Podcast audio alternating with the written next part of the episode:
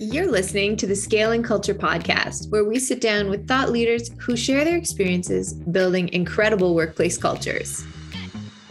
Our guest today is Johanna Soderstrom, Chief People Officer at Tyson Foods. As a member of the Tyson Foods Enterprise Leadership Team, Johanna brings over two decades of experience in global people solutions, employee engagement, and talent development. Before that, she served as Chief HR Officer at the Dow Chemical Company and oversaw the company's cultural and organizational transformation through the Dow DuPont merger and spinoff. Johanna is also a member of the board of Nest. In this episode of Scaling Culture, Ron and Johanna discuss how does Tyson make core values come to life across 139,000 staff worldwide? What tactics help Tyson achieve 78% completion on their employee engagement survey, which is very, very high? And what mindset shift or aha moment transformed Johanna's approach to employee experience? Before diving into today's episode, if you could please click subscribe and rate the podcast, it would mean the world to us, helping our podcast appear in searches by other listeners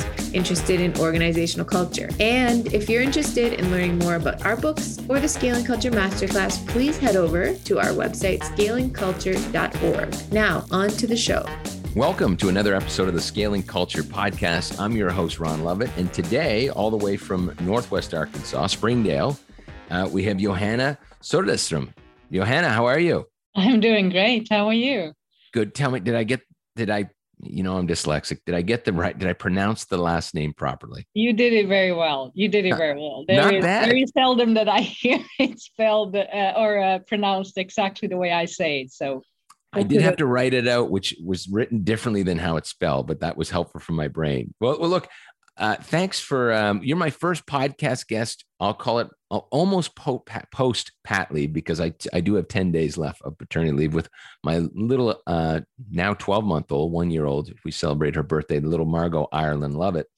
So I'm I'm excited to be back. I'm excited to get back into these conversations and look, uh, obviously Tyson Foods being a massive brand, I was very excited uh, when when um, I saw you in the guest roster. So um, that that I'm I'm incredibly excited just to, to discuss people and culture uh, with from not only your experience but also to talk about Tyson Foods because as executive vice president and chief people officer at Tyson Foods, I think this is going to make for a wonderful conversation. So let let's jump into it. Um, first off, just just can you can you bring us back in time?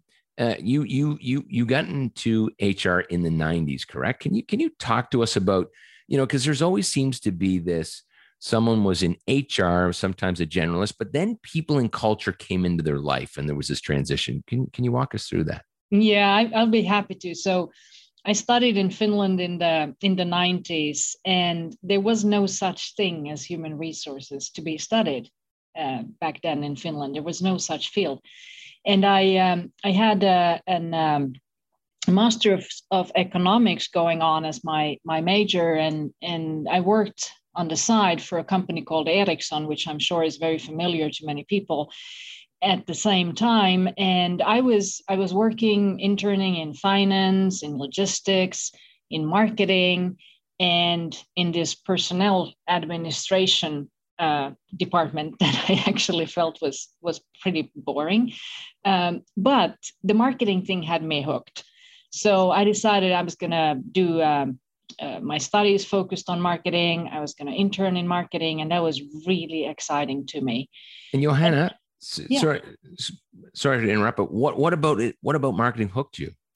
it was the customer side it was the, the branding the customers the value proposition the competition just the intenseness of winning that it's just you know i'm i'm pretty addicted to different kinds of sports and my family does not play any board games with me because i'm so competitive it's no fun but anyway point being it was all about the winning that had Got me hooked with the customers so um, the company asked me to to work in on a, on a project in the personnel department, and I am I I am honest here, it wasn't intriguing at all, not at all.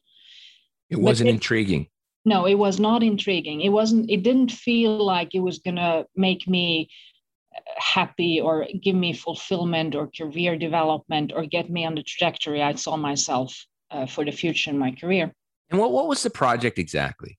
It, it had to do with um, it had to do with international assignments and how do we actually develop people during international assignment ericsson is one of the companies at that point in time that had probably the second most expats in the world next to shell and it, it started to be a question whether people when they leave for assignments they actually develop and they can come back to bigger roles and and and uh, different kind of career paths so that was the question the hypothesis to be tested and um, and I uh, there was also the question about building competency in general and what should competency development look like and tools around that and technology. That was that was probably a little more interesting.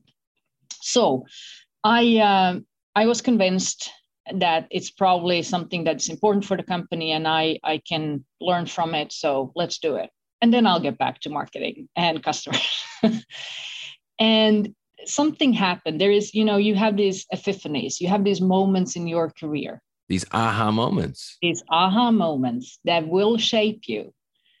And you might not realize it just there and then, but it does carry you forward. And I had this epiphany, I had this moment, and it has carried me through my 25 years in, in HR and people and culture ever since. So let me talk to you about what that moment. Please. that was when I had to find a way to get more motivated about the projects that I was working on. I had to find something that was going to inspire me. And I was desperately seeking for what that was because I wanted to do a good job. I wanted to make sure that there's my passion is involved and my fighter spirit or that winning when you're competing in a sports event. I wanted that to be part of it because I knew without that I was going to be bored and I was probably not going to be happy what I was do- with what I was doing. And my epiphany was as simple as this. If I can apply the little I knew then about marketing and customers and how we win in the marketplace and transfer that to apply to the internal way of thinking, which would be around the employees. If I could consider that the employees are my customers, as simple as that, if I just can turn my thinking and my focus and put that filter that I had or my learning or whatever you want to call it, if I can put that on top of the employees, here at Tyson, we call our employees the team members, then I could just make this work just as well as I would with the external world and the customers. So when that hit you, so I feel like this was an it sounds like this was an exciting moment. You're like, wow, it's just it's almost that simple, but now it's going to be complex potentially. But but it sounds when you say it, it sounds fairly simple. Just treat people like a customer.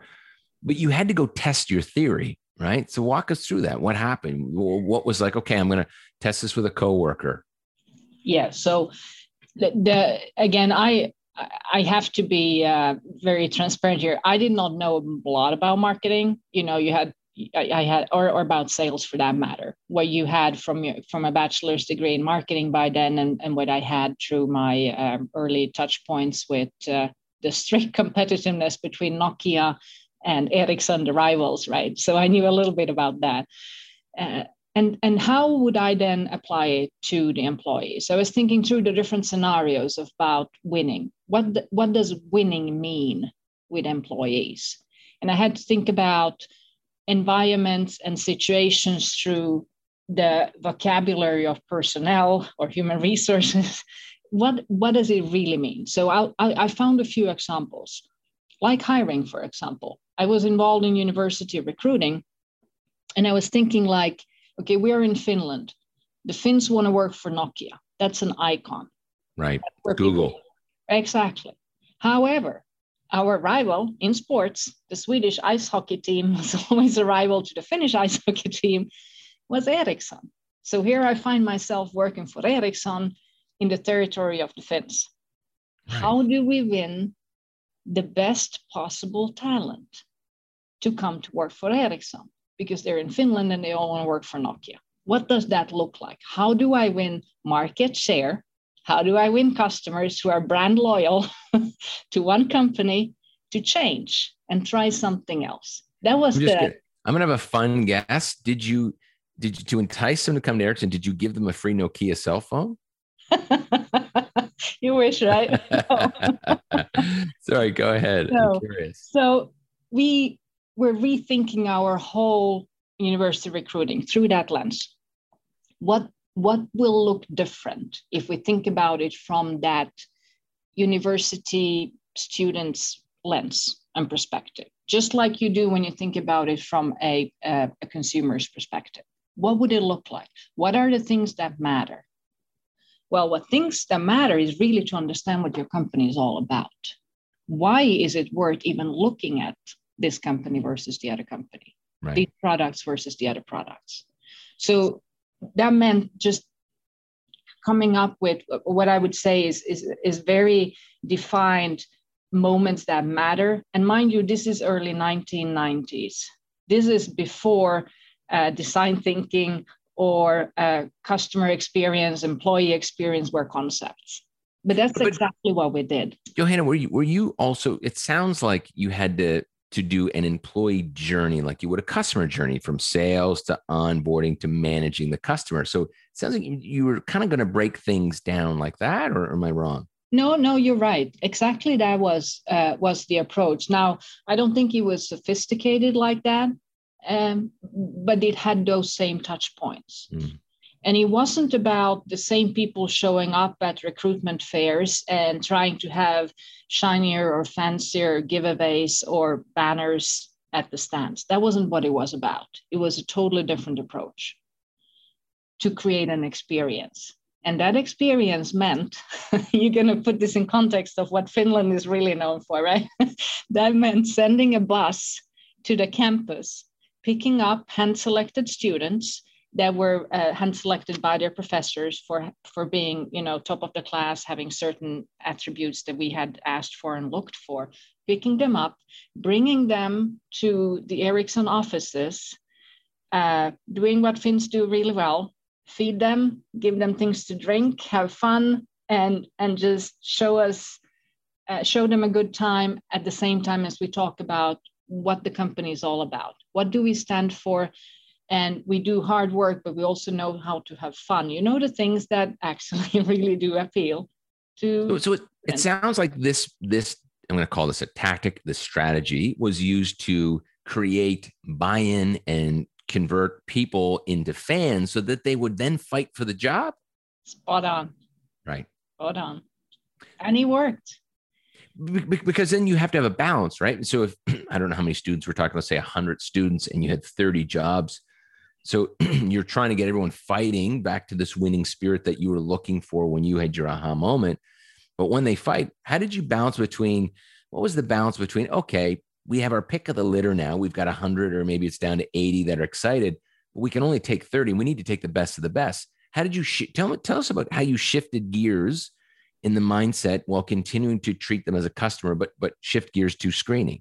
Yeah. So th- what happened was that this was a reoccurring thing. So it happened over a period of time. We did the same thing, and I think we learned a lot in the process of not just inviting everyone. Like you talk about, applicant flow matters. Yes, it does, but quality matters more. Right. So how do you narrow in on what exactly are you looking for? the other thing which uh, we got better at as well is there is a way to not use these events as assessment centers, but to still right. view how people are able to interact and bring themselves, you know, to to mm. the conversations and be part of it and ask questions. You know, all of those things that you do in high potential programs as well. And Johanna, I'm, I'm I'm interested. How what were some of the strategies you did to narrow the field? Because you it sounds like there was a learning experience. Well, way too broad. This is too messy for us. What were some of the things that you did that maybe are still applicable to business today? Yeah, there there are a few things that I think I would call out. There was uh, being much more selective on the criteria. What are you looking for? And and one of the things that holds true today, which was still back then the case, is the curiosity aspect like people who are willing to just learn and go figure things out and and that's hard for professors sometimes to nail down you know when we said that's what we're looking for we're looking for the innovative minds who are curious and willing to try things differently i mean that's that's what that whole field was about and still is um, new products and innovation. And um, and I think we we were working in a very broad assumption what that looked like, and then we got better. And this is, I think, where you know try to put your name your finger on today what curiosity really is. Mm. it's hard. It's right. really hard to really assess for that. But through examples uh, i think we're getting better at it. That was one thing that i wish we would have done even better. But that specifically helped narrow the group. It's interesting. You know i talk about curiosity a lot and the the, the screening because and i'll for my company uh, vita our real estate company innovation's important to us. And so curiosity at the management level, at least, um, is an important attribute because I think it drives innovation. So when we screen for that, you know, today what we do is we'll ask, well, so I'm curious your thoughts on this. So we pivot a little bit because what we used to do is ask people, you know, what have you done to innovate at work? What have you done, blah, blah, blah, in your last past experience? But then we found out pretty quickly that that wasn't fair to the candidate because they may not have had the autonomy to innovate maybe their boss put them in a box and they had to write a letter every time they want to make a change. So what we started to do was talk about their personal life. What was in the pandemic actually made that conversation easier because we'd say, Hi, Johanna, like what was the last change you've made, the most significant change during the pandemic? That that pressed on vulnerability, openness, but you know, ability to change. Um, but but also curiosity. What was the thing you were curious about? You know, and what did you do about that? What do you do when you're curious? And what was and we'll push for personal examples. Do you think we're on the right track or did you guys use some of those same strategies? I, I think you're absolutely on the right track. I, I think uh, the more you can get to the the actual behaviors that people um, portray around curious mindsets around i would say that goes with a learning mindset pretty much and it's okay not to know certain things you know it's it's absolutely in the right direction through examples. And, and we all know that what we find in the past will probably predict certain things for the future. Right right. And and i think you're spot on. Yeah because because it does feel like to your point you want to get to that authentic person because the resume is bs and the you know the it you really it's and and we try to go to your past experience. How did you show up in the past? Not not hypothetical examples you know we we, we were probably 80 20 we'll do a little bit of that too some some future problem solving. Okay that's good. So so what does that look like today? Is that still the same mindset at tyson foods? Because we're, we're back you know in, in a former life. Did you bring that forward and, and does it look different today? Yeah so when i said earlier that this was really the epiphany that that probably has guided my whole career it absolutely is. So wherever I've been since then, I often found, not often, almost all the time, have found myself in a situation where uh, there was something that maybe had been tried, it didn't work. Um, uh, in Germany, it was about works councils and unions, about bringing newly, you know, East and West together. Uh, it, it was a lot about change that had to be revisited because it was problematic, it was difficult, always true because I worked my whole career, 25 plus years in, a, in human resources, in, in, in a people function, but always with that lens. And, and it has served me so well because it is a different lens than you would normally find in, in very, I would say, traditional human right. resource professional uh, approaches. And it just offers you, I think, a different angle to see the 360 and maybe not not to um, go too far in here but I, somehow this combination of having studied economics i ended up doing my master's in economics which you know how it is. It's always 360 and you just deep dive into all data from all angles and then you understand the macroeconomics and microeconomics all of that. And then this marketing angle those two degrees and still 25 years in hr it, it is not very common mm. but it has definitely served a served purpose for me. Just just having that lens you're saying, but but did you know how did that land at Tyson? Because and I'm not sure if that was your perspective before you landed there, but but that's change management too. You're you're you know that's a that that's a belief, and so you know when I say that like like I believe that some founders, some executives believe that no, you treat employees one way and customers. So how did you change people's belief? Yeah, so the fascinating thing here is that, um, as you probably know, Tyson Foods is, is a, a family company. And, and this is now, we have um, a fourth generation Tyson team member as my peer, which is so wow. fascinating to read and understand the history. And our chairman is the third generation uh, Tyson family member. And our chairman's father, I think, was the one who said um, that real success of the company is the result of a genuine commitment to the people, to take care of the people. And the reason I feel so at home here is because that resonates. That resonates directly with what I believe in. Started to talk about when I understood the terminology about customer experience, which came long before team member or employee experience. Uh, when I started to understand that, I started to apply everything I could read and come across about customer experience and put the employee experience lens on top of it. So that, that's sort of been my like now I have a terminology, now I have a, a concept right. and a framework for the things that I believe in. And then I read about uh, the statement that I just made about take care of our people and we will be successful. I said, this is my place.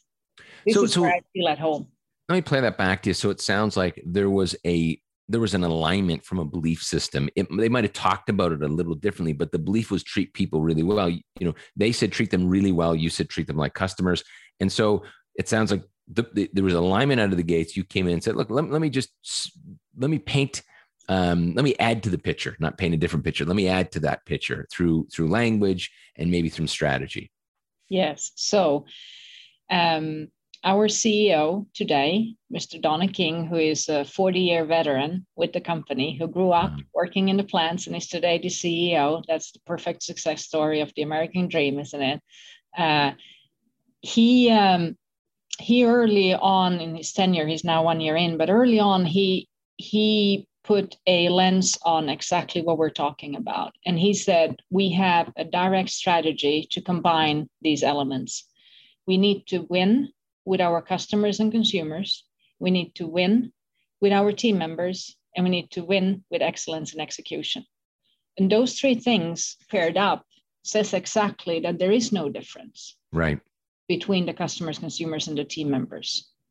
They're, they, they are at the core and we can talk about different cohorts of team members. We, we can talk about frontline and hourly, and we can talk about office, mm. salaried. But in the end, it's about team members and the experience that team members have at a company. If we focus on that, if we realize that we need to win with them, we will think about that team member experience very differently. Right, of course. You know, it reminds me a little bit of our um, probably two quarters ago, we had our strategic planning session with our team. Now we're about 25 in the office level, and then we have about 35, 45 uh, frontline. So, what we call the industry would call this superintendents, we call them building ambassadors. And they like our tagline for Vita is creating community, and it's the building ambassadors, the frontliners that do that. I mean, we support and guide them, but they do it. I mean, they they are creating community, and we're so proud of them for it. And so they are, are as important, uh, sometimes even more than our customers. And a statement that I gave the team uh, during quarterly was look, I want to be very crystal clear about something. If I, the founder and CEO, call you at 4 p.m. on Friday, and at the same time, a building ambassador calls you 4 p.m. on Friday, who do you think you call back first? And everyone knows the answer. It's not me, you know? So I've been trying to be very purposeful about how do I continue to keep that message going as we scale? So I'll come back to Tyson. I mean, Tyson Foods, I've got it here. It's 160 countries, three continents, 137,000 employees. How do you how do you scale that?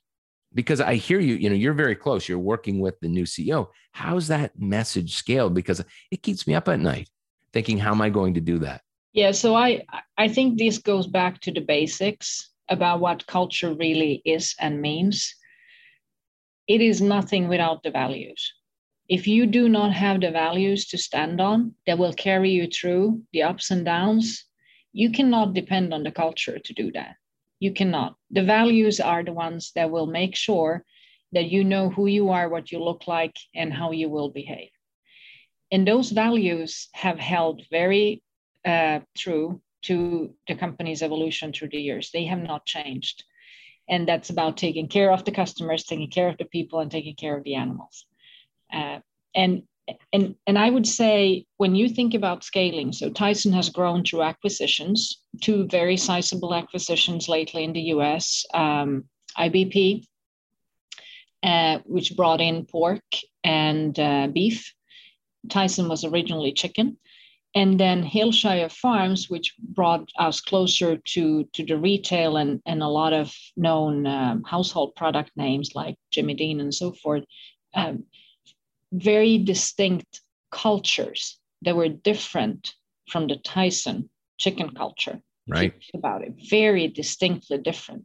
And I would claim that is still today, even though these acquisitions are, are 8 to 15, 16 years out.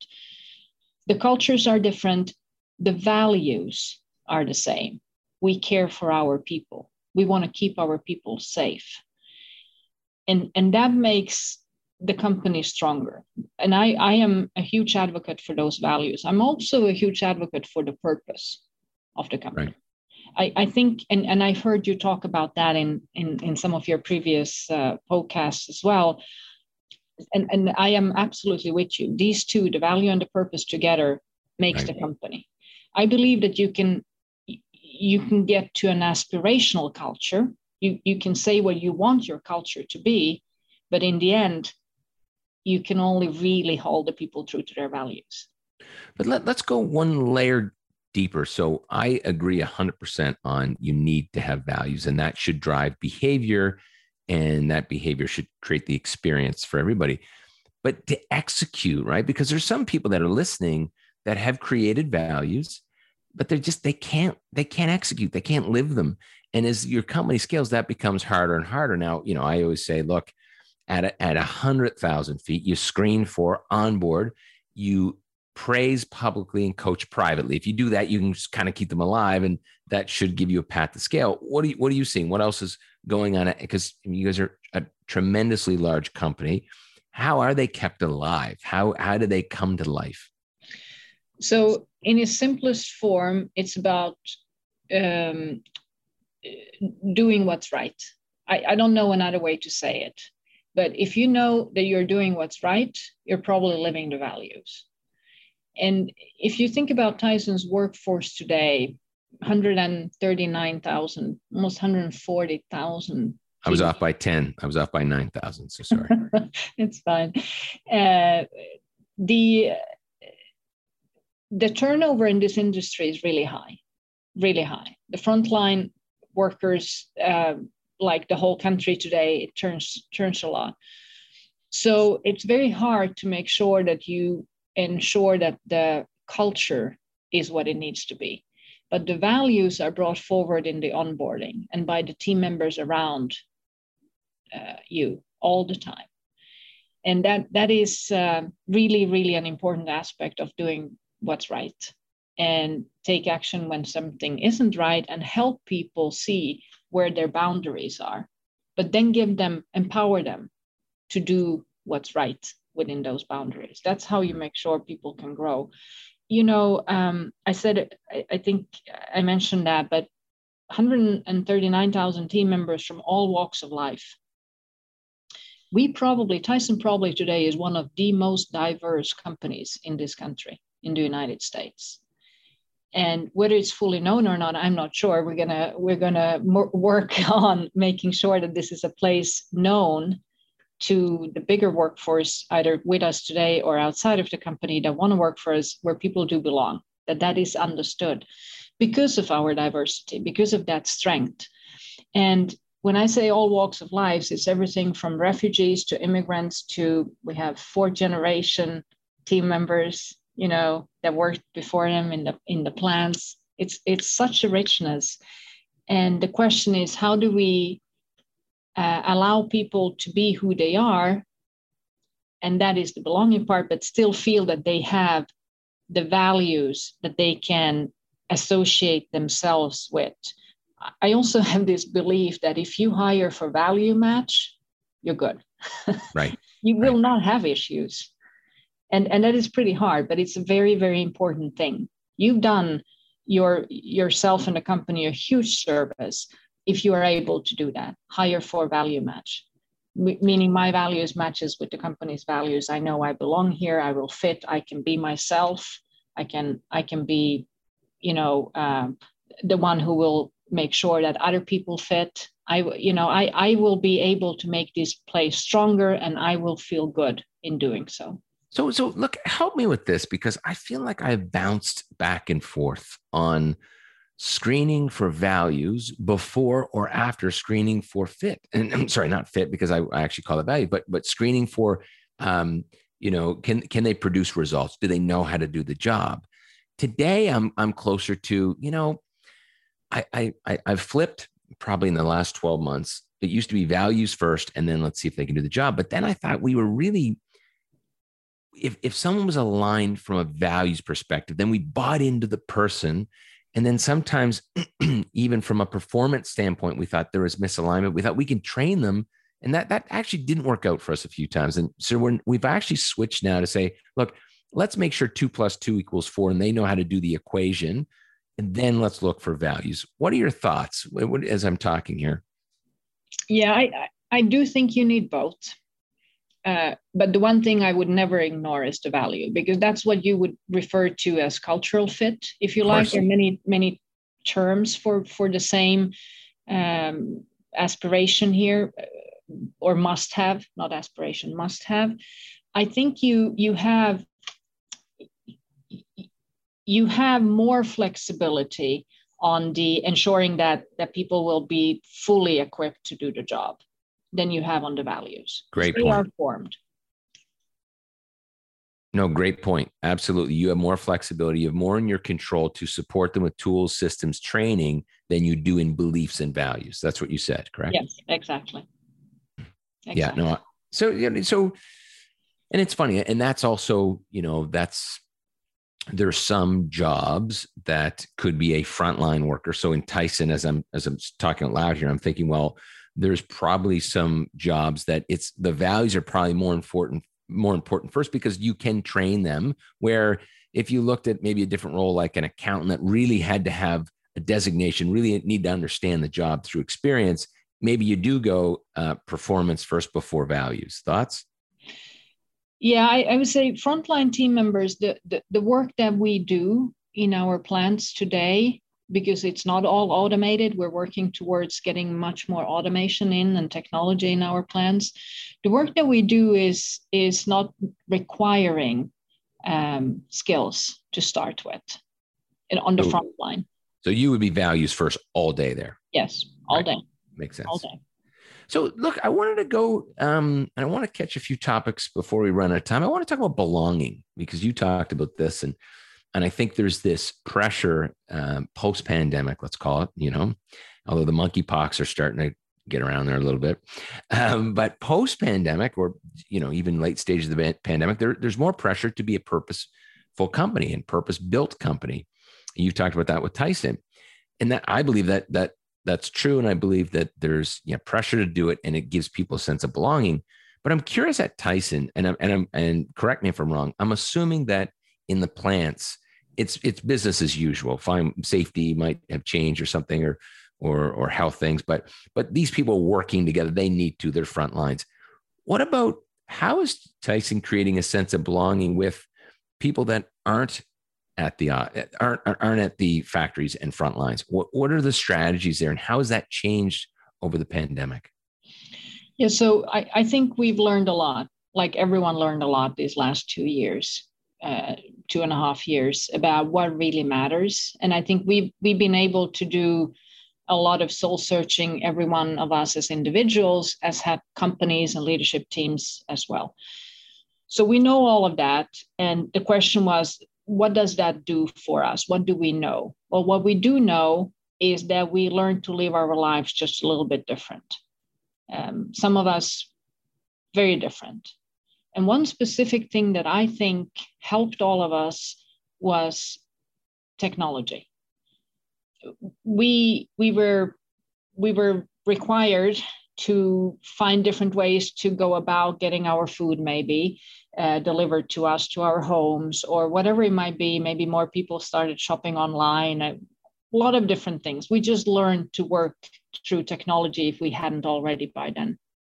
And i think for for tyson foods what that meant was also an, an, a realization that here is a workforce frontline workers who we maybe have considered in the past as not being technology savvy right. uh, or not having the tools like mobile phones in their lives. We might have perceived that to be the case. I think that's not only Tyson Foods, there's many companies that think about their frontline team members like that.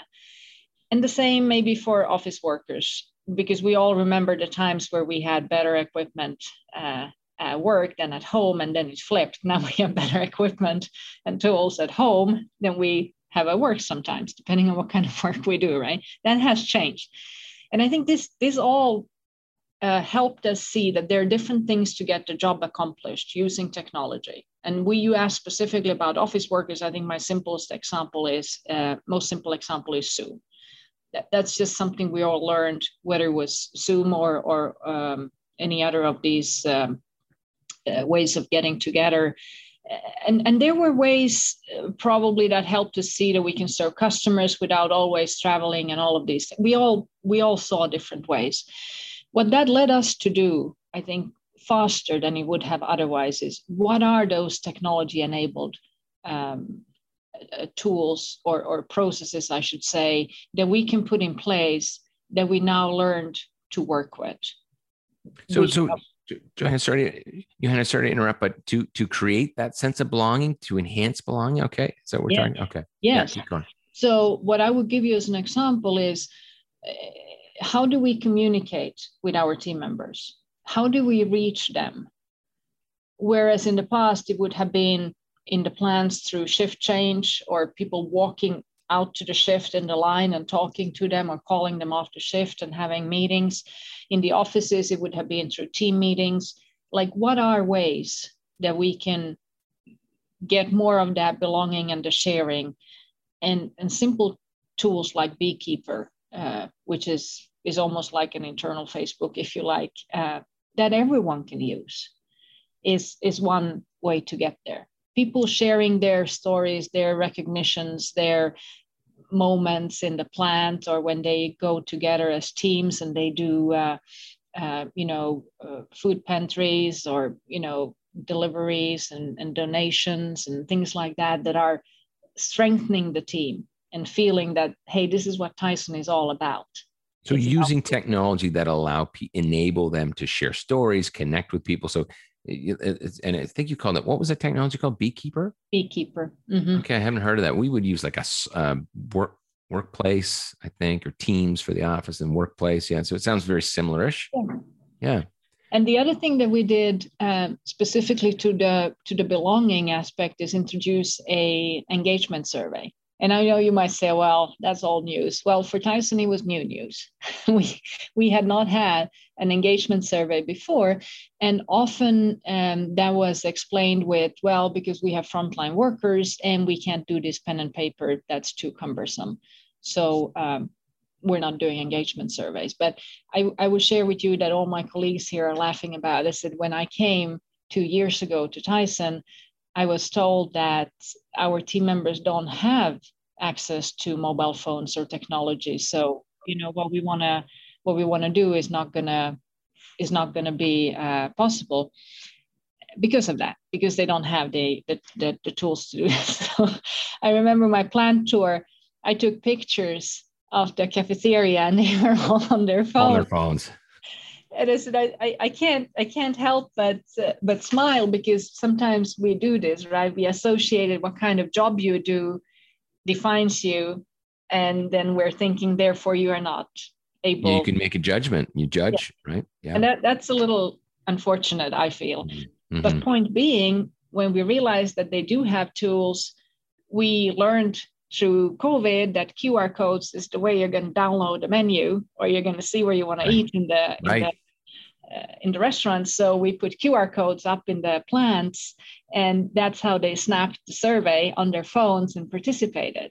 And we had 55,000 people participate in the Wow. plan with their own phones the first time we did it two years ago.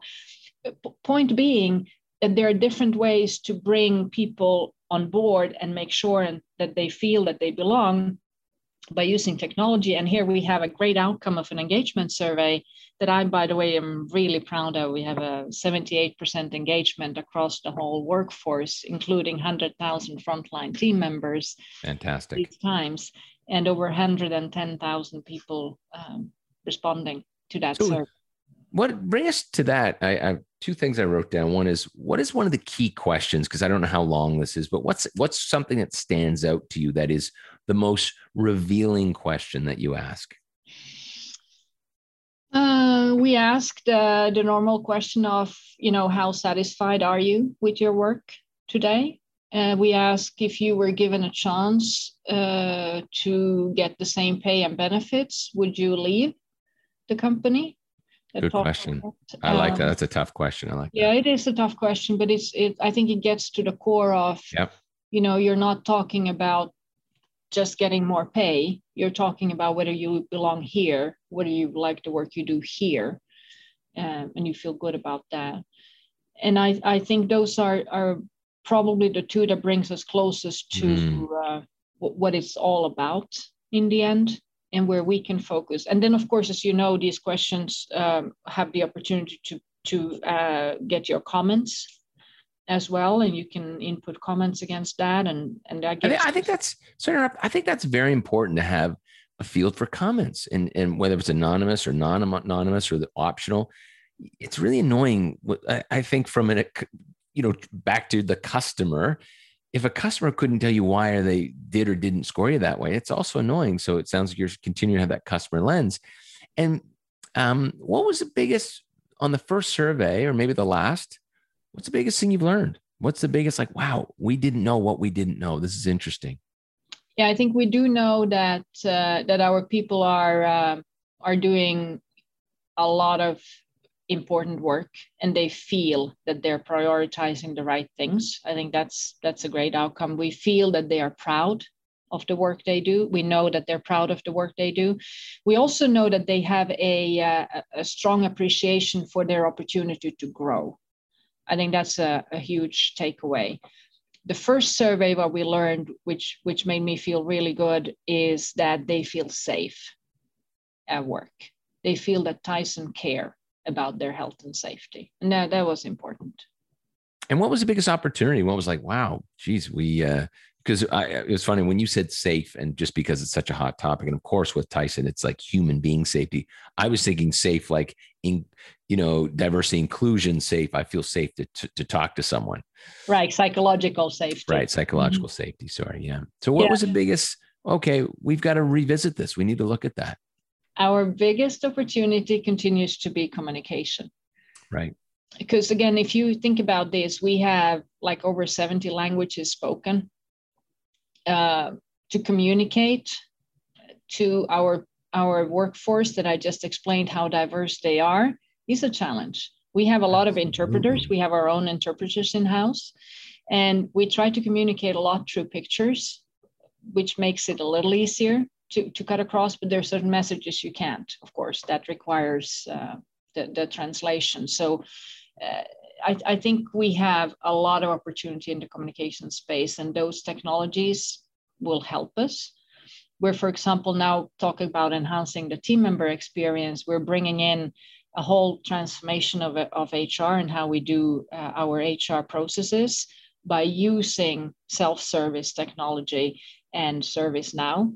Uh, so, which is where the team member actually use tablets or their own mobile phones, which we're also piloting in some plants, where they can type in in their own language their questions, and the the other side, our my team, will receive it in in their native language. They reply in their native language, and the team member will receive the response back Right. in their native language. Like a Google Translate ish. Yes, Yeah. yes, and at the same time, it's it's a, a case management. Right, right. It's recorded.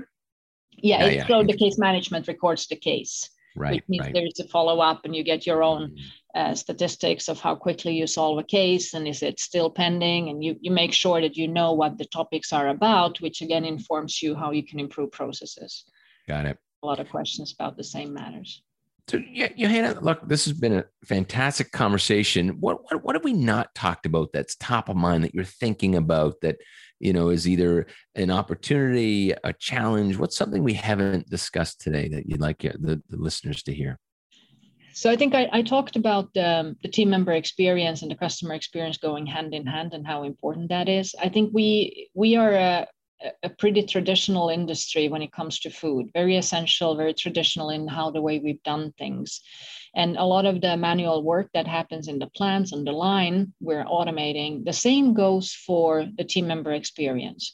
So I keep using these stories like um, we have a lot of, of uh, white glove service around HR and high touch.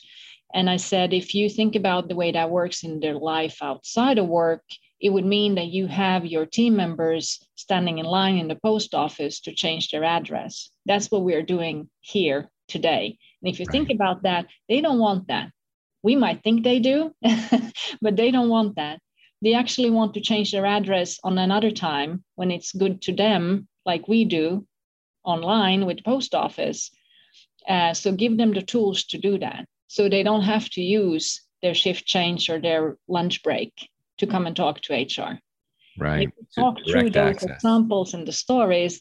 Mm. I have the same thinking of how do we get the gig economy to really work for us, meaning people don't always want to work five days a week on the on the front line. Right. But that's how we think. What if they only want to work on a Monday? What if the truck driver only want to drive this route on a Wednesday and Thursday? How do we accommodate that? It's almost like you become a temp agent and right. to uh, accommodate what the team members need and want so that they feel fulfilled and they have a purpose that matches what you need to achieve.